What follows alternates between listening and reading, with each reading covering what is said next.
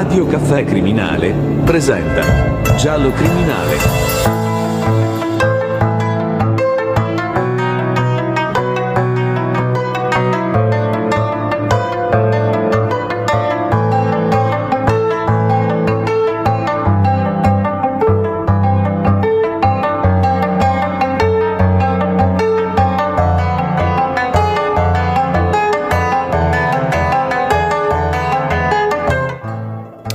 Bene, eh, buonasera, bentornati qui a Radio Caffè Criminale, a Giallo Criminale. E noi continuiamo veramente con grandi passi, con, dire, con, con grande onore, soprattutto con grande piacere, ad avere ospiti veramente di grande, grande importanza. E stasera abbiamo niente po' di meno che il professor Pier Giorgio Odifreddi. Buonasera professore, grazie di aver accettato il nostro invito. Buonasera a voi, grazie a voi. Bene, allora non occorrerebbe naturalmente la presentazione del professor Pier Giorgio Di Freddi, che è una, un personaggio conosciutissimo a livello internazionale. Lo dico per quei pochi, anzi quei pochissimi che non, non sanno esattamente chi è il professor Pier Giorgio Di Freddi, diciamo che è un logico matematico e che logico matematico, ne sentiremo appunto, lo sentiremo, ed è saggista e divulgatore scientifico, quindi una persona che ha nel suo curriculum una vastità talmente talmente lunga che se dovessimo veramente elencare tutte le cose che ha fatto e che fa il professor Pier Giorgio, eh, Di Freddi, noi staremmo qui l'intera giornata. Diciamo che ha scritto tanti libri di successo, ha partecipato a tantissime trasmissioni, tra le quali eh, Chi ha ucciso Fermat, Vita da Logico, naturalmente regia di Vittorio Altamante in cammino verso Santiago, il professore, tra parentesi, ha fatto un lungo cammino, ha fatto veramente il, eh, il eh, cammino di Santiago di Compostela. Se poi vorrà ce ne potrà anche raccontare come è faticoso fare 800 km e passa, credo che siano 800 e passa. E, infatti. Eh. È vero professore? Sì, sì, infatti. Ecco. Poi, vabbè, diciamo che ha mm, a tutto Galileo, c'è una volta il paradosso, cose interessantissime, i, i, paradossi che dovremmo continuare a studiarli anche se li facciamo al liceo, ma poi eh, chissà perché li mettiamo da parte, invece dovremmo continuare a studiarli. E naturalmente eh, molti, molti libri, libri del professor Pier Giorgio Di Freddi, come Abbasso e Euclide, Il Museo dei Numeri, dizionario della stupidità, questo dovremmo come dire rispolverarlo e dovremmo usarlo come Bibbia perché insomma siamo circondati. Eh, ritratto dell'infinito e naturalmente, eh, naturalmente, alcuni altri libri che adesso io sono qui e sto a elencarli, a numerarli ed è, ed è eh, alcuni che sono stati veramente come dire anche eh, che hanno fatto molto discutere ed è eh, perché non possiamo essere cristiani e meno che mai cattolici, ma ultimo, credo che sia l'ultimo professore, è quello che eh, lei sforna libri veramente di una bravura incredibile, eh, sorella scimmia, fratello verme. Bene, professore, come vede qui eh, mi sono limitato, come dire, parzialmente a dire quello che lei scrive, che fa, eh, ma diciamo perché il professor Pier Giorgio Di Freddi è qui a Radio Caffè Criminale, perché parliamo di logica e la logica è il primo tassello della, dell'investigazione, della scienza dell'investigazione, è vero professore? Beh, eh, io sono un logico, non un investigatore, quindi non so se poi la si usi effettivamente eh, nelle investigazioni, ma eh, direi di sì, perché effettivamente se uno vuole arrivare a scoprire eh, il colpevole o l'assassino in un certo senso e, e, quello deve fare. D'altra parte non credo che sia poi molto diverso da quello che fanno gli scienziati, anche gli scienziati fanno delle investigazioni, addirittura in inglese la parola è lo stesso, si, si chiamano appunto così, no? investigate, eh, anche se in italiano forse ci sono magari termini leggermente diversi. Eh, l'investigazione in tutti e due i casi eh, parte da degli indizi e, deve cercare di arrivare alle cause, capire come mai eh, quegli indizi eh, sono come sono. E, e, naturalmente bisogna stare attenti perché gli indizi spesso sono sporchi, bisogna cercare di ripulirli eh, in maniera metaforica, eh, non sempre le cose che, eh, che si vedono sono, sono, quelle che appaiono a prima vista per l'appunto, a volte si viene distratti magari da particolari eh, che non sono quelli eh, più importanti, no? e però credo appunto che gli scienziati e i detective, diciamo così, eh, facciano lo stesso lavoro, solo che i detective detective sono più sfortunati perché si devono interessare dell'uomo tutto sommato, loro interessano eh, i colpevoli no? eh, e, e, i delitti, quindi è, è, il lato oscuro diciamo così, dell'umanità che interviene, mentre invece forse gli scienziati sono più fortunati perché appunto fanno indagini sulla natura che è, tutto sommato è, è, tutto ciò che c'è, quindi in realtà no, anche la cosa più bella che c'è. Beh, certo, professore, perché poi è chiaro che la, la logica è di per sé. Io avrei voluto iniziare oggi la, la trasmissione con un, un, passo che lei sono certo che conosce benissimo, che in principio era il Logos, il Logos stava presso Dio, Dio era il Logos.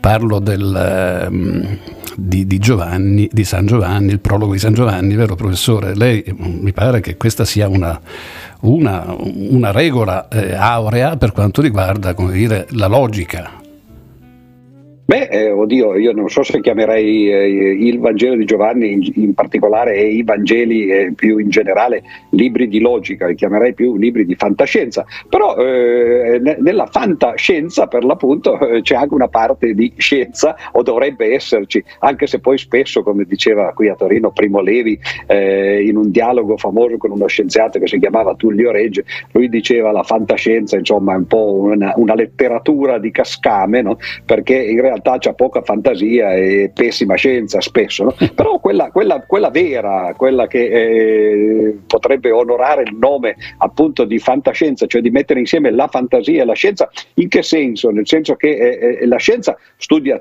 ciò che c'è, e la fantasia eh, si interessa anche di ciò che potrebbe esserci, magari poi non c'è, no? cioè, quindi è un campo un po' più vasto, ma quel tipo di fantascienza effettivamente eh, usa anche una, eh, in parte appunto le leggi della scienza, anche perché altrimenti è fantasy, no? cioè semplicemente invenzione, ognuno può inventarsi quello che gli pare e, e, e, naturalmente è molto più facile. Se invece uno vuole inventarsi le cose in maniera eh, diciamo così deduttiva, e beh allora lì le cose sono più complicate complicate. Non credo che il Vangelo poi, poi segua, segua, queste cose, anzi, certo. eh, co- come lei citava appunto il mio libro no? prima, perché non possiamo essere cristiani? Proprio perché lì di logos e di logica ce n'è poco. Però, per esempio, ci sono scrittori che lo fanno in maniera sistematica.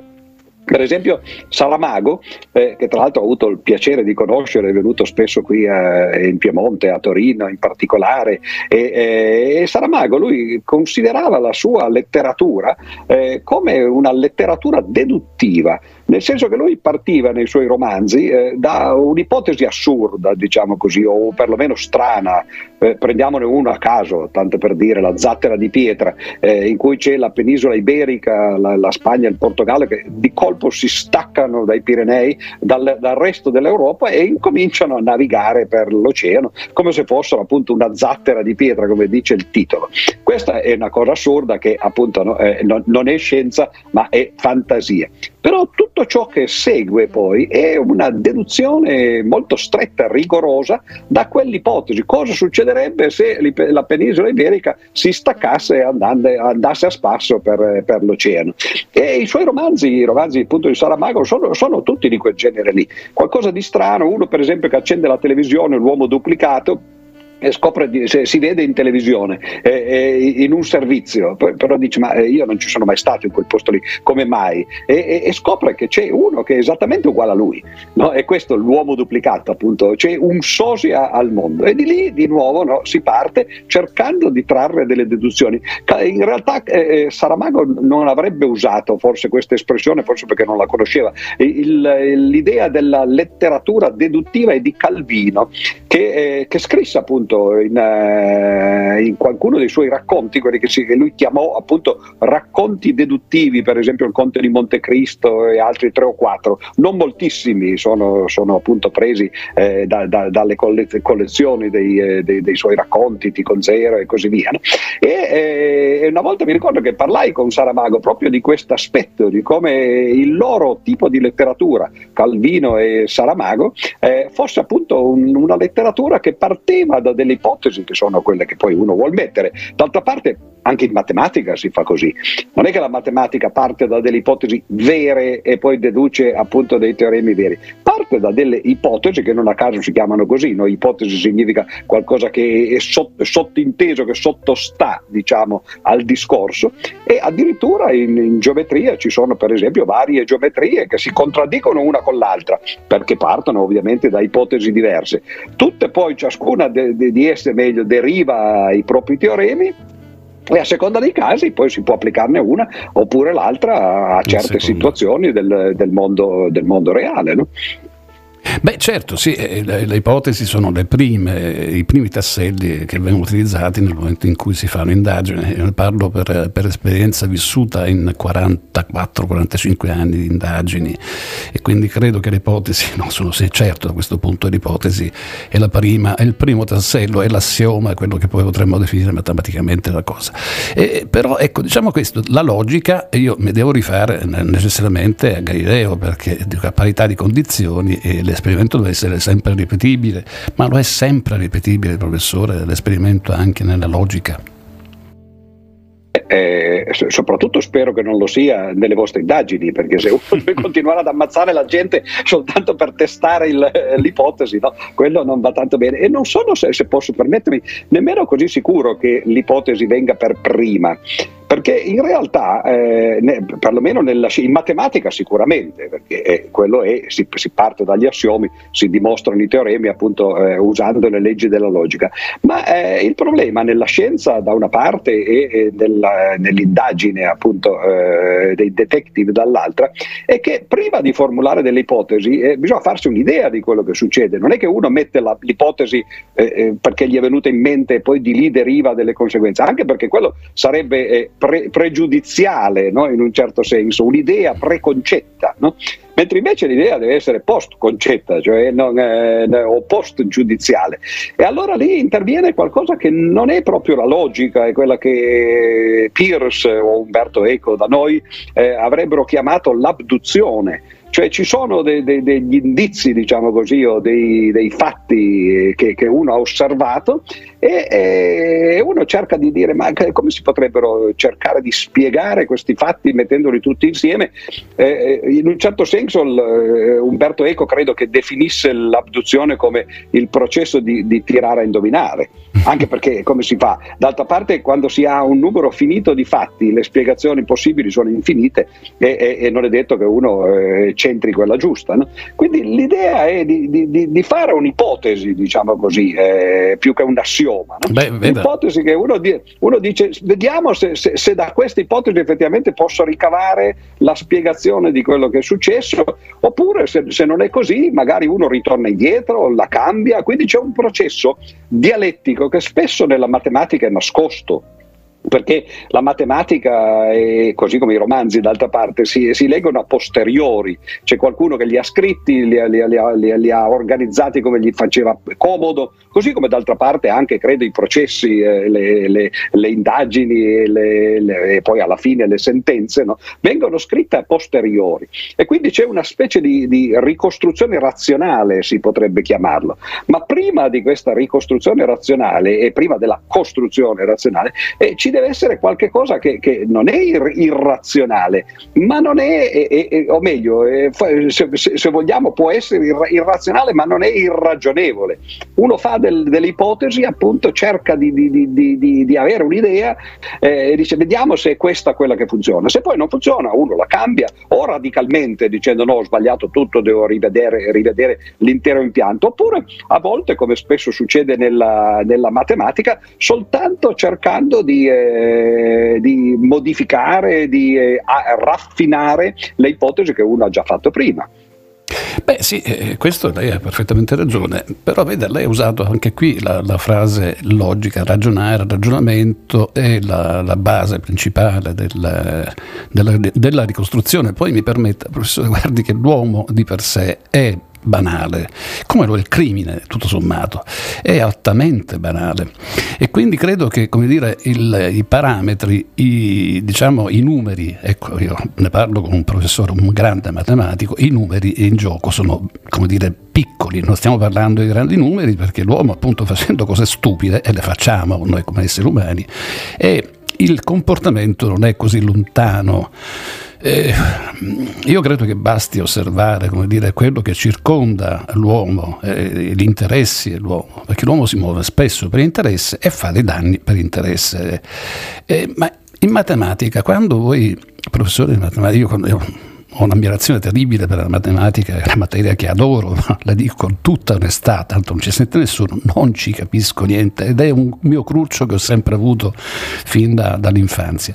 Ma come si diventa veramente, cioè qual è la mente matematica, cioè quale, eh, quale è il modo per raggiungere, come dire, perché la matematica io la utilizzo diciamo dal punto di vista investigativo, stiamo parlando di investigazione, stiamo parlando di indagini, ecco, senza matematica in questo caso, anche perché sappiamo, io e lei professore, che esistono addirittura dei programmi oggi che lavorano con algoritmi particolari.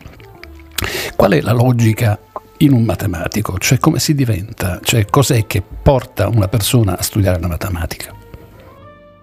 Io credo che sia eh, per la matematica come per tutte le altre professioni, eh, in un certo senso uno in parte si sente chiamato, nel senso che eh, detto, detto, in maniera più prosaica, semplicemente scopre magari di avere una certa attitudine per certe cose e non magari per certe altre. Spesso anzi una delle leggi della stupidità, visto che prima si citava il dizionario della stupidità, una delle leggi della stupidità è proprio che la gente spesso non segue la, la, la, carriera che dovrebbe seguire, cioè le cose che è portato a fare, bensì quelle che gli piace fare, che sono due cose molto diverse perché uno per esempio potrebbe amare correre no? e poi però eh, se è alto 1,10 m poi è difficile che, che, che vada no? in finale nel, nelle gare o che partecipi a grandi competizioni e, e in parte si, do, si, dovrebbe fare appunto questo, questo, processo cioè cercare di autoanalizzarsi è molto difficile ovviamente perché poi questo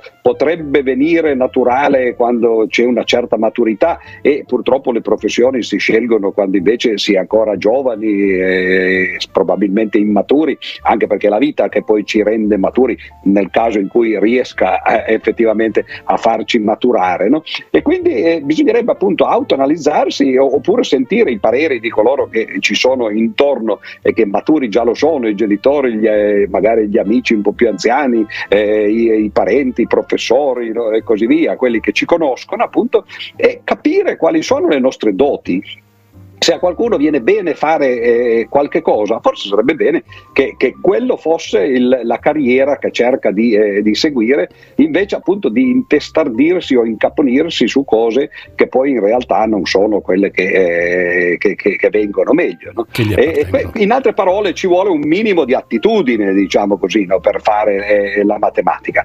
Detto questo però, così come d'altra parte avviene anche nello sport, l'attitudine non basta. Eh, c'è, c'è credo vedo molta, molto fraintendimento, ad esempio, da parte di, di, dei giovani o degli spettatori per quanto riguarda lo sport, che ci siano eh, queste persone molto dotate, no, i, eh, i superatleti, e, e, quelli fortunatamente no, eh, corrono più veloci, saltano più in alto e così via.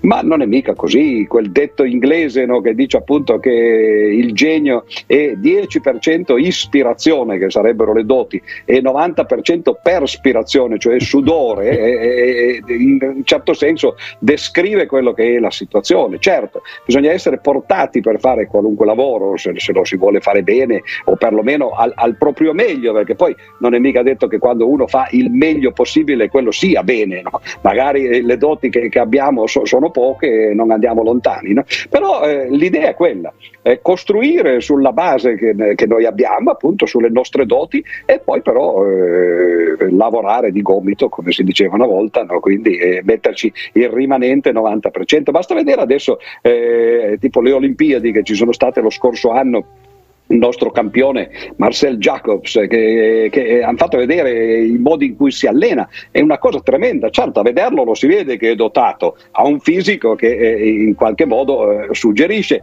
che potrebbe essere eh, qualche cosa di muscolare no? Il, il, suo successo ma dietro a questo ovviamente c'è, c'è un'enorme quantità di ore e di fatica di allenamento dietro no? e nella matematica è la stessa cosa bisogna studiare bisogna lavorarci critici, bisogna pensare, però certo bisogna avere un minimo di, di dote, diciamo così, a, a capire il, il, ragionamento deduttivo, che è quello che sta alla base, perché se non c'è quello eh, si va poco eh. lontano. Tra l'altro, se posso aggiungere una cosa interessante, che l'attitudine per il, il ragionamento appunto logico-deduttivo è, è, l'ultima che si sviluppa nell'adolescente, nel, nel bambino e nell'adolescente quando si nasce, ovviamente non è che siamo tabula rasa perché sappiamo che molto sta scritto nei geni, eccetera, ma molto anche di, deriva da che, dalle esperienze che poi facciamo, dall'educazione che riceviamo, eccetera. Però eh, i bambini piccoli spesso eh, rivelano attitudini molto precoci per la musica eh, si sa di compositori da, da, Mendelssohn a Mozart e tanti altri che magari a 4-5 anni componevano, suonavano, spesso ci sono questi enfant prodige che non a caso si chiamano così, no? sono enfant appunto, no? bambini. e purtroppo all'altro estremo eh, l'atteggiamento logico-deduttivo, quello che serve per fare la matematica, è l'ultimo che si sviluppa durante appunto l'infanzia e l'adolescenza e arriva verso la, la, l'età della pubertà, verso i 13 13-14 anni. Questo è il motivo per cui poi tutti dicono quello che lei ha appena detto adesso, no? io non capisco niente di matematica, anche quando non è affatto vero, perché poi ovviamente eh, eh, uno che fa il detective usa gli stessi metodi che usano i matematici, no? quindi eh, potrebbe benissimo no, capire la matematica, ma non avendola poi magari perseguita nel, nel senso no, non legale ovviamente, ma semplicemente di, eh, nel senso della propria attività in seguito, e, e allora rimangono soltanto i le memorie, i ricordi che si avevano quando si era piccoli, appunto adolescenti o addirittura prima ancora bambini, quando la matematica non la capivamo perché non avevamo ancora sviluppato l'attitudine per gli strumenti che servono per capirla. Questo anche i matematici se lo ricordano così. Io non ho particolari esempi, per, adesso non ho sia il grande matematico da portare ad esempio, ma non ho particolari ricordi di, di, eh, sulla matematica nelle elementari, nelle medie. Arriva verso la fine delle medie l'inizio delle superiori. Questo è tragico tra l'altro perché è, è, è proprio il momento anche in cui si, si sceglie la scuola scuola che si vuole fare e se uno la sceglie sulla base delle esperienze che ha avuto fino a quel momento senza aver avuto una parte di queste esperienze che magari poi potrebbero permettergli di scegliere appunto scuole di tipo scientifico e così via, magari uno che è leggermente più precoce a 12-13 anni già comincia a vedere che con i numeri, col, eh, con, la geometria, con la, con la, fisica se la cava bene e un altro che è leggermente meno precoce e magari questa, questa attitudine gli arriva a 14-15 anni, ormai la scuola l'ha scelta e, il percorso non l'ha imboccato. Quindi è abbastanza strano, no? la, in altre parole la risposta alla domanda eh, come si diventa matematici è come sempre succede no? una cosa abbastanza complessa. Sì, eh, beh, certo, no, lei ha espresso il, il ragionamento in maniera molto molto efficace e sono riuscito a capirla anch'io. Io avrei, guardi, avrei voluto fare tutto tranne che il detective, eh, anzi per essere sincero avrei voluto fare il chimico, si immagini. Io avrei, ah, beh, certo. Mi sarebbe molto piaciuto e poi invece le, le, le, strade della vita mi hanno portato a diventare prima un carabiniere, poi eh, delle parti speciali dell'arma dei carabinieri e poi infine eh, l'investigatore privato che si occupa principalmente di indagini penali. E, e nelle indagini penali, quindi le indagini, quelle vere, non quelle che solitamente siamo abituati a pensare dell'investigatore, chissà perché pensiamo sempre all'investigatore come quel tizio che sta sempre sotto il letto di qualcosa o di qualcuno. e, quindi, e invece no, il modo di ragionare che mi spinge, e quindi eh, vorrei capire anche da un, un professore, una, un esperto come lei, il modo di ragionare che utilizzo solitamente io è quello del, di Occam, eh, il rasoio di Occam, che lei conoscerà senz'altro altro ed è quello che in realtà è il modo forse più semplice per arrivare a una deduzione. E Anche qui in matematica penso che voi scegliate le strade più brevi per arrivare poi a una soluzione di un determinato problema. Non credo che scegliate sempre quelle arzigogolate, quelle che vi portano magari con grandissimi numeri o dire, numeri enormi o infinitesimali, quando avete la possibilità di arrivare a qualcosa di più rapido, in maniera più rapida e sicuramente con più eh, logica e deduttiva. O sbaglio? E anche lì la cosa è abbastanza complicata, mi viene in mente per esempio la, la, la prefazione, l'introduzione di Kant alla critica della ragion pura, in cui eh, lui che, che, non diceva, e, in effetti poi se uno lo legge conferma la sua impressione di, eh, che, che, non era in grado di, di, di spiegarsi molto bene, quindi eh, effettivamente era molto arzigogolato, già non l'aiutava il fatto che scrivesse e pensasse in tedesco, ma in più ancora no, ci metteva del suo. E lui citava il caso invece di Hume, che aveva invece la, la fortuna di, essere, eh, di, di, di, scrivere e pensare in inglese, che era una cosa molto più eh, ovviamente lineare no, che, che, non il tedesco, però Kant diceva, beh, certi libri sarebbero stati più corti se non avessero voluto essere così corti e sarebbero stati più semplici da leggere se non avessero voluto essere così semplici. Cioè la semplicità eh, de, de, deve venire in, una, in, un certo senso in una maniera naturale, così come nelle idee. Eh, se uno soltanto ricerca la semplicità fino a se stessa, eh, può anche darsi che poi alla fine, eh, soprattutto quando i problemi sono complessi, n- n- non riesco poi a raggiungere la, la soluzione.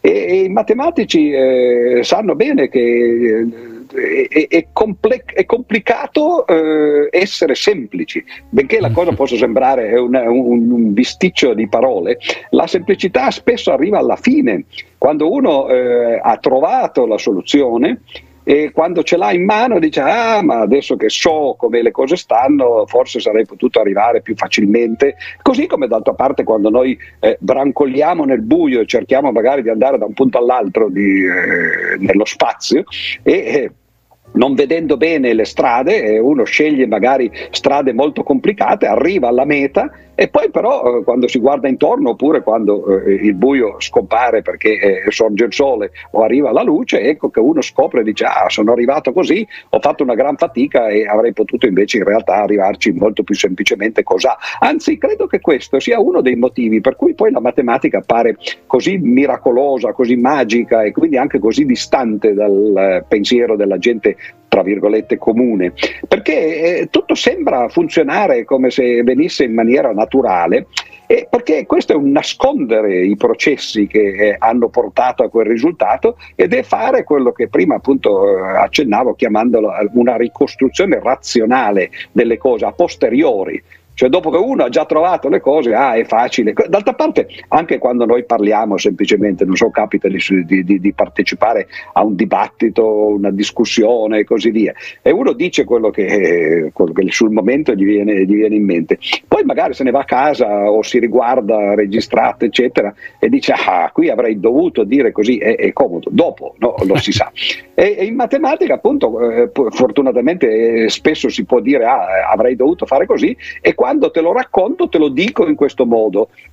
Però eh. il risultato è che poi quando la gente legge dal di fuori pensa che, che, appunto i matematici siano dei geni, dice ma come gli è venuto in mente di fare queste cose? E se uno lo spiegasse, e infatti se posso aprire una piccola parentesi, le, l'attività del divulgatore che da qualche anno appunto io eh, esercito, eh, anche perché come si dice la matematica è uno sport da giovani, gli sport sono tutti da giovani naturalmente, eh sì. no? anche perché eh quando sì. li si fa oltre una certa età diventa la cosa patetica. Bisogna, no? prenotare, comunque, bisogna prenotarsi una, una, una, sala, come dire, un'ortopedia. Eh, esatto, esatto quindi sport da giovani è semplicemente una, un'aggiunta eh, alla parola sport che, che, che, lo è già di, persona, di, di per sé.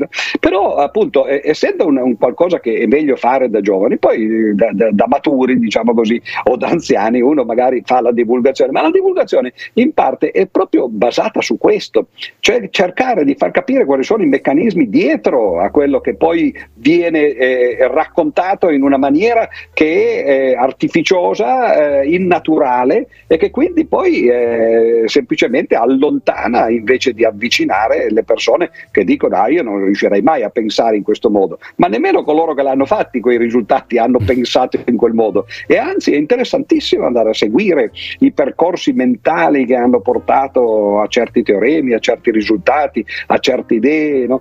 eh, ed è proprio quello appunto che si fa nella, nella divulgazione, sia con le biografie, quando si cerca di penetrare nella mente di un uomo in particolare. Per esempio, io ho scritto di Galileo, di Newton, di Darwin, proprio per cercare di capire come pensavano loro. Oppure anche sem- più semplicemente eh, di, di, di, di qualche teorema. Per esempio, un teorema che tutti conoscono, il teorema di Pitagora. Ah. Ma come gli è venuto in mente a Pitagora? Co- co- come, cioè, eh, di, di, di, tra l'altro, soprattutto di fare quelle dimostrazioni che ci hanno tramandato i greci e che ci insegnano, insegnavano una volta a scuola, che uno dice ma proprio questo a me non sarebbe mai venuto in mente. Certo, ma nemmeno a Pitagora è venuto in mente così, ammesso che eh, ammesso Pitagora che... sia mai ecco, esistito, no? esatto. naturalmente. No? Comunque, a parte il mito, no? E, e, in effetti in uno dei miei libri di divulgazione che si chiama eh, C'è spazio per tutti, cioè l'inizio di una trilogia sulla divulgazione della geometria, e, e cerco di raccontare come può venire in mente magari un caso particolare, poi quando, quando uno ne ha visto un caso particolare dice oh ma guarda, per esempio, se uno prende un triangolo rettangolo in cui eh, i, i, due cateti sono uguali, cioè che anche eh, isoscele no, da questo punto di vista, beh allora lì il teorema di Pitagora non è così complicato perché uno costruisce i due quadrati costruiti sui cateti che sono appunto uguali e poi costruisce il quadrato costruito sull'ipotenusa e si accorge che i due quadrati costruiti sui cateti si possono dividere in due triangoli, no? che tra l'altro poi sono di nuovo rettangoli, no? uh-huh. eh, che, che, sono uguali fra loro, no? Eh, anche perché i cateti sono uguali fra loro. E poi se guarda il quadrato costruito sull'ipotenusa si accorge che facilmente si può dividere in quattro triangoli di quel genere lì. Ah, allora in quel caso il teorema di Pitagora diventa banale perché semplicemente i quadrati costruiti sui catetti sono fatti ciascuno di due triangoli e quello sull'ipotenusa è fatto di quattro di quegli stessi triangoli. E allora a quel punto, eh, in quel caso la dimostrazione è banale, uno dice ah, si è accorto semplicemente, lo può vedere sulle piastrelle del bagno per esempio mentre fa la doccia, no? che in genere sono quadrate, magari una piastrella è rotta, uno dice oh guarda qui come, come, cosa succede. Poi allora magari in seguito può venire l'idea di dire ma Sarà vero per tutti i triangoli oppure è proprio soltanto in quel caso dei triangoli rettangoli isosceli con i cateti uguali, eccetera. E, qua, e, nel caso in cui i lati non siano uguali, i due cateti non siano uguali, diventa un po' più difficile mm-hmm. dimostrarlo. Però è possibile comunque dimostrarlo anche usando procedimenti di quel genere, cioè uno cerca di tagliare con le forbici, come se fosse fatto di carta, il quadrato costruito sull'ipotenusa e vedere se riesce a, a disporre i pezzi su, su, su, sui quadrati costruiti sui cateti. Cioè ci sono molte dimostrazioni di quel genere lì, che sono dimostrazioni visive, come mettere insieme le tessere di un puzzle, scomporlo da una parte e poi ricomporlo nel, nell'altra direzione. E, e, questo è quello che si fa agli inizi. Poi dopo, quando uno legge la, la dimostrazione del teorema di Pitagora, tutto questo è scomparso, eh, niente di quello rimane però se uno ha dietro questo percorso, allora magari eh, le capisce meglio queste cose. No? Certo, certo. Adesso Sono andato un po' per la tangente, ma no, no, no, i, matematici, no, eh, i matematici così fanno. No? è vero, è normale, va benissimo. Adesso fa... io vorrei fare un gioco con te. Sono... immagino dove ci fermeremo, perché eh, le farò in nome di, mh, mm, dunque, 1, 2, 3, 4, 5, sono 6 logici, avremmo potuto trovarne quanti ne volevamo nella storia, ma sono questi diciamo sei scelti, le dico onestamente a caso, però penso che uno le, lo, lo, colpirà in modo particolare. Le, le dico Aristotele, Russell, Kurt Gödel, eh, Wittgenstein, Ludwig Wittgenstein difficilissimo tedesco e naturalmente Leibniz. Eh, lei fra questi, cinque quale? Finora. 5, ha ragione, 5, sì, perché 1, 2, 3, 4, 5, esatto, è matematico, non si può sbagliare, sbagliare No, no volevo, non volevo poi magari essermene perso uno. no, no, ha detto bene. Quale, lei quale, a quale eh, mirerebbe maggiormente, quale sceglierebbe fra tutte e cinque come logico matematico?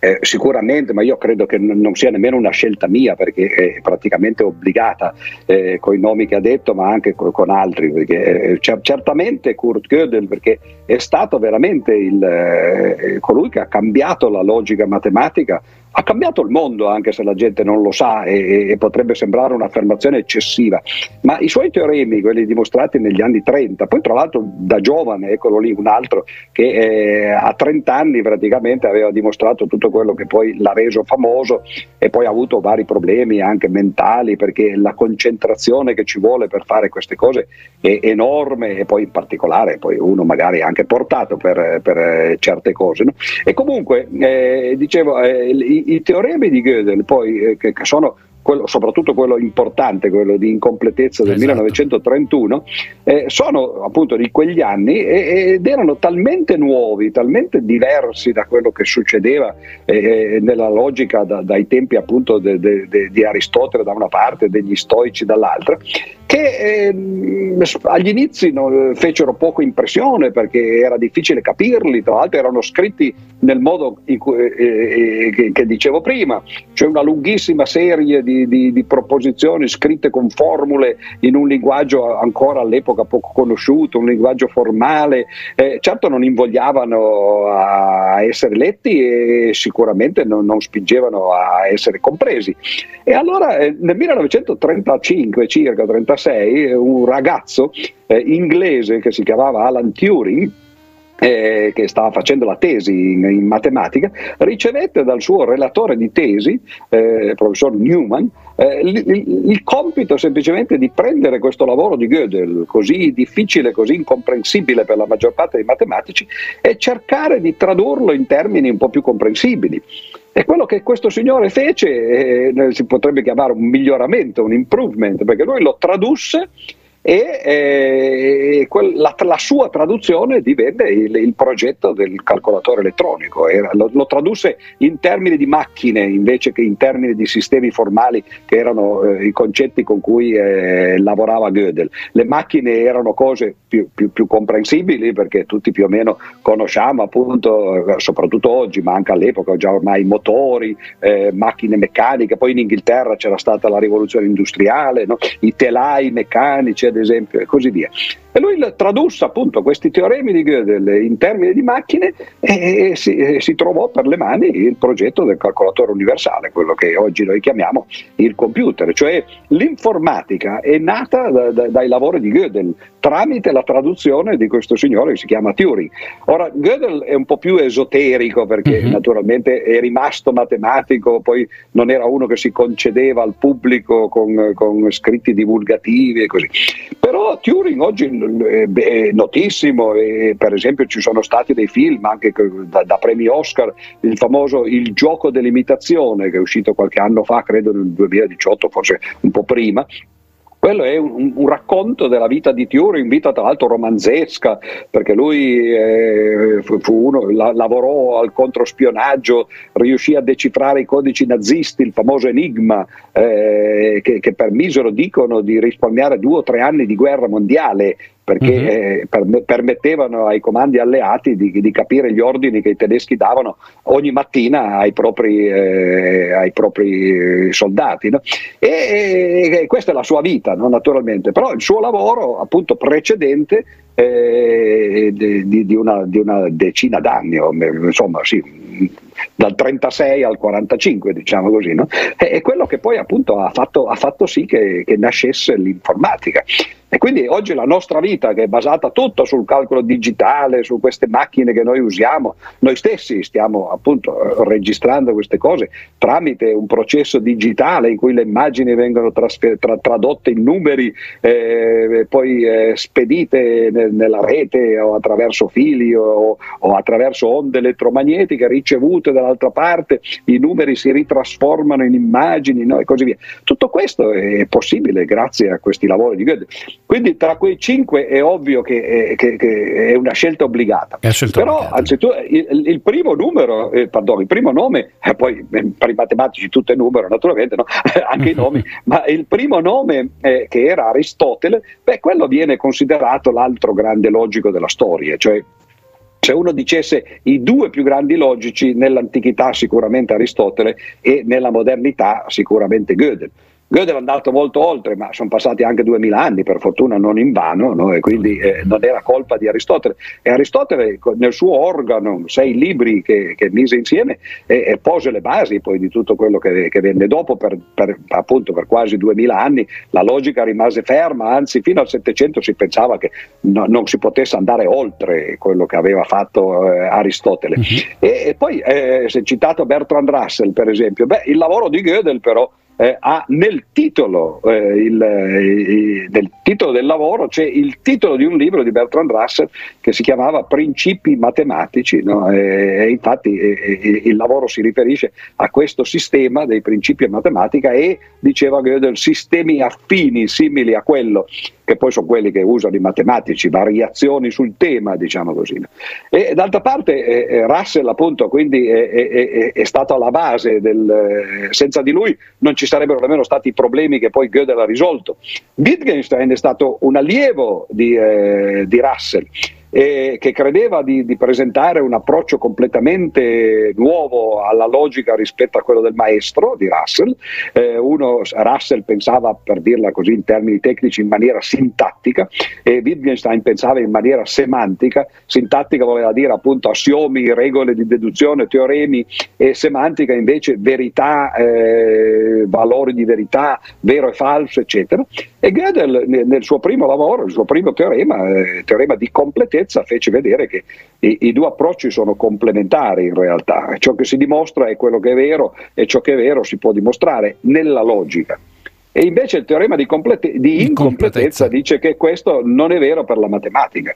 Ciò che si dimostra è vero, perlomeno lo si spera, si incrociano le dita, mm-hmm. ma non tutto ciò che è vero si può dimostrare. Questo è il contenuto, diciamo così, detto in soldoni, del teorema di Gödel.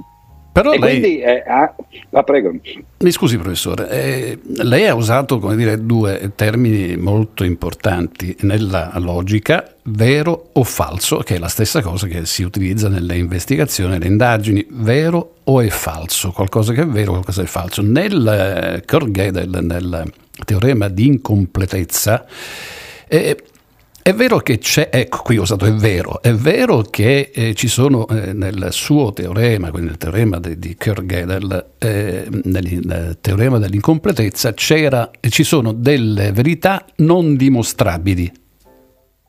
Sì, sì, questo è il contenuto, appunto, come, come accennato del, del teorema di Gödel, che se uno prende un sistema matematico usuale, dove ci sia un po' di numeri perlomeno, la possibilità di usare i numeri, perché il trucco è tutto questo appunto, deve essere un mondo digitale quello in cui ci si muove per i teoremi di Gödel, ci sono delle verità indimostrabili. Ora voi sapete bene che nei processi, eh, per esempio i processi di mafia, spesso si dice ah, io lo so, che questo signore ha fatto queste cose, ma non ci sono le prove. Come si fa a inchiodarlo? Le prove sono le dimostrazioni, le, le cose che si possono dimostrare. E però eh, uno può, può, può, porsi il dubbio, eh, i matematici appunto se lo sono posti, cioè, ma noi l'unica cosa possiamo, su cui possiamo veramente basarci sono le dimostrazioni, le prove. E questo è quello che fanno i tribunali. La verità è qualcosa che sta al di fuori. Come facciamo a sapere che cosa è vero? Mm. Possiamo sapere se lo dimostriamo, ma se uno dice ci sono delle verità indimostrabili, beh, quelle rimangono appunto fuori dal, eh, dal, da, dalla nostra comprensione, dal, dal, nostro mondo. Sono verità che, che, trascendono appunto quelli che sono i nostri mezzi. Questa è stata un po' una tragedia per, eh, per i matematici che pensavano che eh, beh, non di dimostrare tutte le verità, no? perché eh, la vita umana e anche la vita dell'umanità eh, è, è, limitata, però almeno in linea di principio. Invece il, eh, quello che Gödel fece vedere è che no, nemmeno in linea di principio si può immaginare di, di dimostrare tutte le verità, eh, ce ne sono alcune che rimangono fuori. Però non bisogna nemmeno preoccuparsi perché ovviamente queste verità che non sono dimostrabili sono relative a un certo sistema, se poi uno cambia sistema, quelle magari possono diventare dimostrabili e, e, ce ne saranno altre che sono indimostrabili. Quindi con un processo continuo in cui uno non soltanto eh, dimostra più teoremi, ma addirittura cambia il, il, proprio modo di pensare, diciamo così, cambia il proprio sistema e allora pian piano anche lì in un certo senso c'è una progressione eh, che, che, che, permette di, di, di, di eh, capire e, e, e, di dimostrare con mezzi sempre più potenti, diciamo così, eh, verità appunto eh, che prima erano nascoste. Quindi c'è, c'è questo aspetto, però um, volevo fare un, una, una, precisazione perché nella legge eh, il concetto di verità non c'è non esiste. Eh, in realtà quando uno eh, va in tribunale, eh, che cosa fa? Il, il, tribunale emette un verdetto. No? E il verdetto dal punto di vista etimologico significa una dichiarazione di verità. Quello che è vero nei tribunali è ciò che dice il giudice. Uh-huh. Quello che è successo per davvero nel mondo eh, quello è successo, ma non è che noi possiamo saperlo. Il giudice questo, emette questo verdetto no? eh, sulla base ovviamente delle testimonianze, delle prove che ha raccolto, eccetera, ma, ma, ma non, non si può sapere quella che veramente è la verità. La verità è, è, è quella che stabilisce il, il, tribunale, il che rende le cose in maniera abbastanza, abbastanza strana, no? perché uno pensa, dice, il, infatti lo si dice proprio anche nei, nei giornali, no? il, il, tribunale ha stabilito la verità. Uh-huh. No, perché la verità, se ci fosse, non dovrebbe essere il tribunale a stabilirla, la potrebbe scoprire, no? mentre invece si usa giustamente il verbo stabilire perché il tribunale che dice questa è la verità e non possiamo più discutere. E, e, e, come lo si fa? Lo si fa appunto sulla base semplicemente degli indizi e delle prove. Cioè, in altre parole, quello che il tribunale cerca di fare è di mettere insieme un, un, una narrazione che sia coerente con i fatti. Ma se poi questa, che, che poi questa narrazione sia anche eh, adeguata e, e corretta, diciamo così, che sia effettivamente quello che è successo, e, questo non, non, non, c'è modo, è una limitazione appunto analoga a quella dei, dei teoremi di Gödel. Cioè la verità è un concetto metafisico, in altre parole. Noi possiamo avere semplicemente delle prove, sappiamo benissimo che le prove potrebbero essere inquinate, che, che, che, che magari potrebbero essere parziali e, e così via. No? Quindi è, è, una cosa un po' triste naturalmente, perché è vero, è la vero. verità sembrerebbe no, che, eh, che, che, fosse il, il nostro obiettivo principale ma è meglio lasciarla perdere anche come concetto sia nella matematica credo che nel, eh, nel, nel, eh, nel diritto no? perché eh, certo. insomma, eh, noi siamo umani e la verità è divina se vogliamo usare termini che, che non appartengono a me che, che metaforici che comunque si capiscono è Dio che vede la verità No? Se c'è. È Dio che vede la verità. Eh, no, e, eh. l'uomo può soltanto vedere le prove, le dimostrazioni, i teoremi, che sono una cosa diversa. Beh, certo, è chiaro che il, il giudice è, è, chiamato convenzionalmente a derimere dei fatti e quindi creare la verità, fare un verdetto, come giustamente lei ha indicato. E, e rifacendomi un po' al discorso di prima che lei faceva, ci sono momenti del, eh, diciamo, del nostro universo dove le cose, la verità non sono mai veramente assolute. Ecco, la cosa curiosa, lei ha parlato prima del triangolo, del teorema di Pitagora, mi veniva in mente il triangolo, costruendo un triangolo su una superficie piana, eh, contando e misurando gli angoli abbiamo un certo numero. Se lo stesso triangolo lo disegniamo su una sfera e quindi certo. cambia radicalmente. Quindi qual è la verità? È il conteggio degli angoli o il luogo dove questo triangolo viene disegnato? ma sono vere tutte e due quelle perché eh, eh, gli angoli eh, di un triangolo su un piano effettivamente hanno le proprietà che si diceva, la somma è 180, è sempre la stessa, indipendentemente dal triangolo e così via. Eh, su una sfera non è vero, invece, gli, eh, gli angoli, eh, la, la, somma degli angoli di un triangolo di una sfera è sempre maggiore di 180 gradi, eh, di due angoli retti, e non solo, ci sono triangoli che, che, che hanno eh, una certa somma angolare e altri triangoli che ne hanno un'altra. Eh, è una geometria diversa, ma sono tutte e due vere perché sono due mondi diversi. Uno è appunto la sfera e l'altro è, è il piano. Tra l'altro c'è anche un mondo simmetrico alla sfera che si chiama il piano iperbolico, una specie di, di, sella, in cui succede il contrario, la somma degli angoli di un triangolo è sempre minore di 180 gradi. E anche lì i triangoli eh, possono avere somme diverse. Nel caso appunto del piano iperbolico possono avere una somma che va da 0 a, a 180, eh, esclusi ovviamente gli estremi, 0 non si può e, e 180 nemmeno. 180 c'è solo sul piano dove tutti i triangoli, è una cosa anche abbastanza noiosa, no? in cui tutti i triangoli hanno la stessa somma angolare, eccetera, buff, che barba. Mentre invece no, eh, sulla sfera succede il contrario, sono sempre maggiori di 180 e possono andare avanti quanto, eh, beh, in realtà dipende poi come uno lo, lo vuol fare. Per esempio, eh, insomma, credo si possa arrivare fino a 540 se uno prende tre punti, per esempio, su, su, sull'equatore di una sfera no? e considera quello un triangolo. No? In ciascuno dei tre punti ci sono 180 gradi, no? Quindi, però sono mondi molto diversi. Però a proposito di verità relativa, è una cosa divertente perché eh, se uno prende l- l- l'espressione la verità, no? uh-huh. e, e, poi l'anagramma, eh, uno degli anagrammi che ottiene è proprio relativa. e, e, questo vuol dire che è la natura della verità di essere relativa, no? proprio perché è relativa. basta cambiare però poi se uno guarda gli altri, gli altri anagrammi sempre della verità eh, si accorge che una, un altro anagramma è rivelata. rivelata. E infatti qui, e qui, c'è proprio la contrapposizione fra la scienza e, e la fede, diciamo così. Eh, eh ma qui lei mi porta... I credenti, lei mi porta pensano che la verità sia, sia, rivelata e noi pensiamo invece che sia eh, eh, al contrario relativa. No? Relativa. Quindi... C'ho un amico che dice grazie a Dio sono ateo. Certo. Un altro anagramma che può essere anche divertente è, la verità eh, si può anagrammare con vietarla.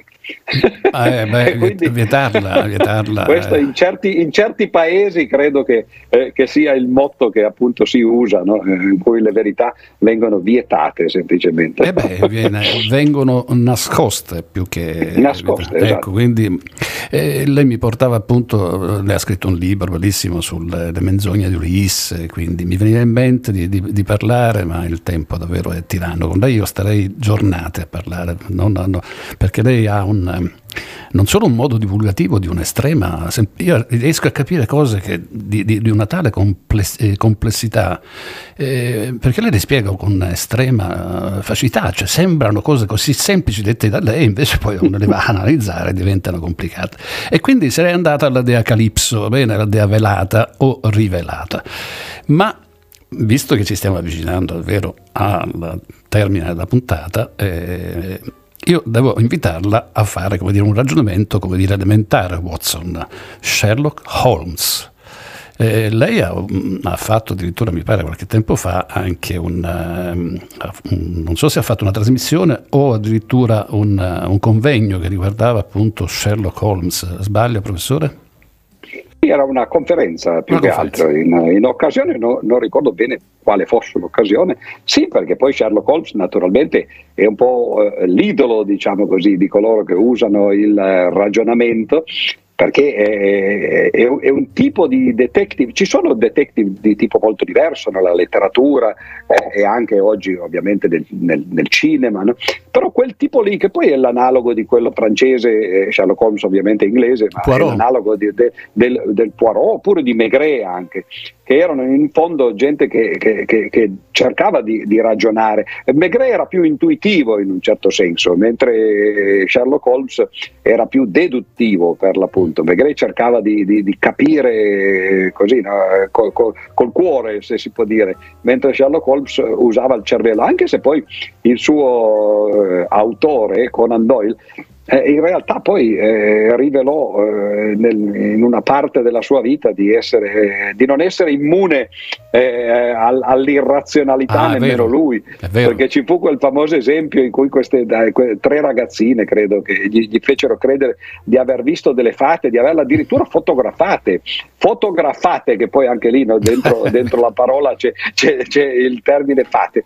E lui ci cascò come un pollo e prese le difese di queste ragazzine ma loro gli avevano fatto uno scherzo, non è che fossero come a volte sono i veggenti o i paranormali che ci credono veramente, no, no, avevano proprio cercato di prenderle in giro e, e lui andava avanti per molto tempo a dire che quelle foto erano autentiche, che c'era un, una dimensione in più, non era colpa solo sua perché a cavallo tra l'Ottocento e il Novecento, nella scienza, eh, poiché proprio appunto stava arrivando questa idea di quatt- quarta dimensione, qualcuno pensava che in realtà forse la quarta dimensione fosse appunto quel, il luogo dove potevano nascondersi eh, gli spiriti o le cose che noi non vediamo nel nostro mondo a tre, eh, a tre dimensioni.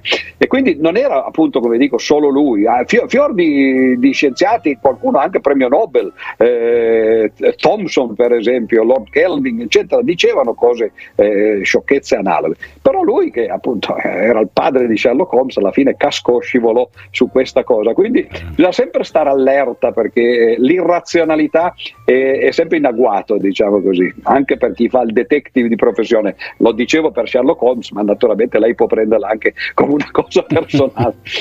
certo, no, vabbè, io sono un pragmatico per, per antonomasia e quindi non, non, non, non, riesco a vedere cose al di là di, se non logiche, appunto, se non matematiche se non eh, scientifiche.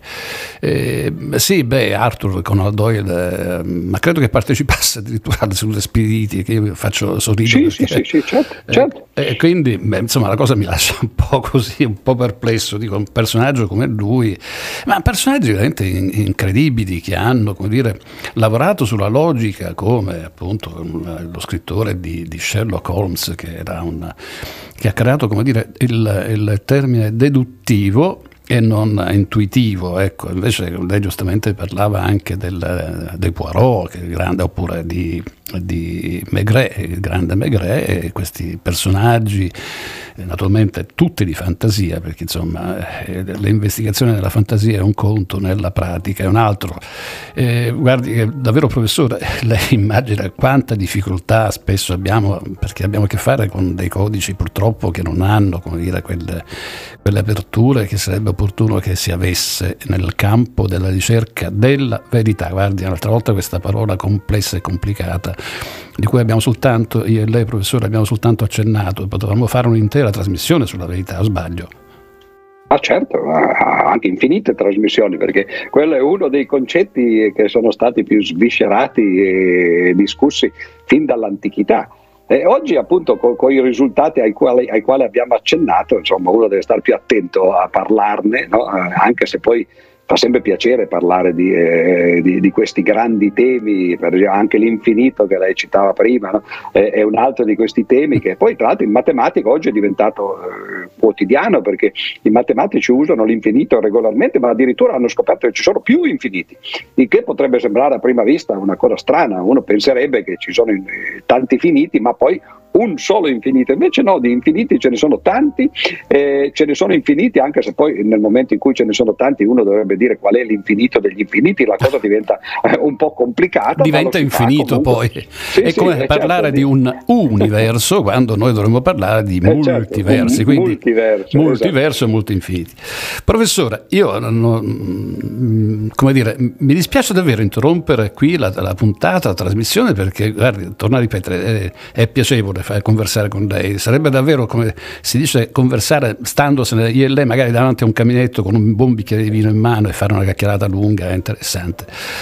Eh, che dirle, professore? Io, io, purtroppo non bevo, quindi non, cioè, sono contrario per due motivi non bevo. Primo perché sono contrario allo spirito e come sappiamo il vino è quello. E poi perché il vino si beve nei calici, no? e quindi due motivi per, per stare lontano dal coso. Però il fatto di fermarsi senza aver esaurito l'argomento è un esempio pratico di quello che si chiamava prima appunto eh, incompletezza.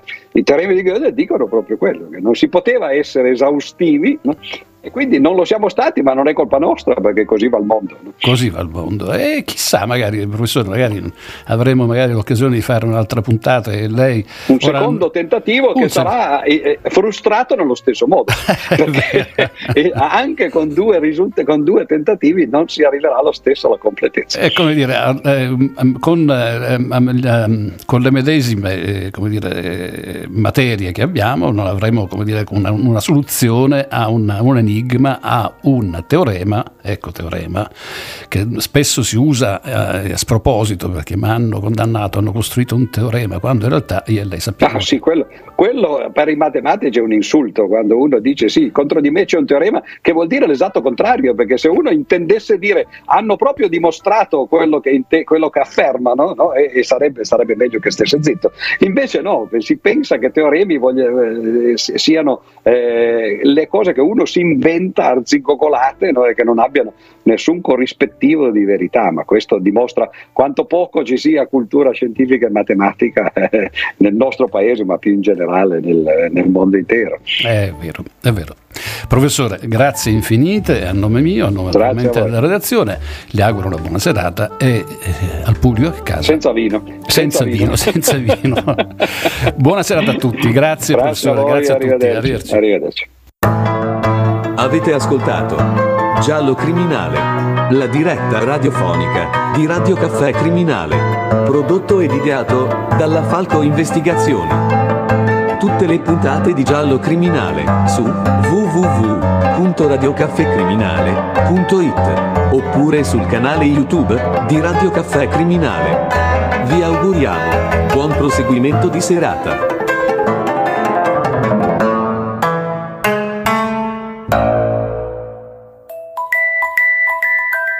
State ascoltando Radio Caffè Criminale, Falco Investigazioni, sede principale Lucca.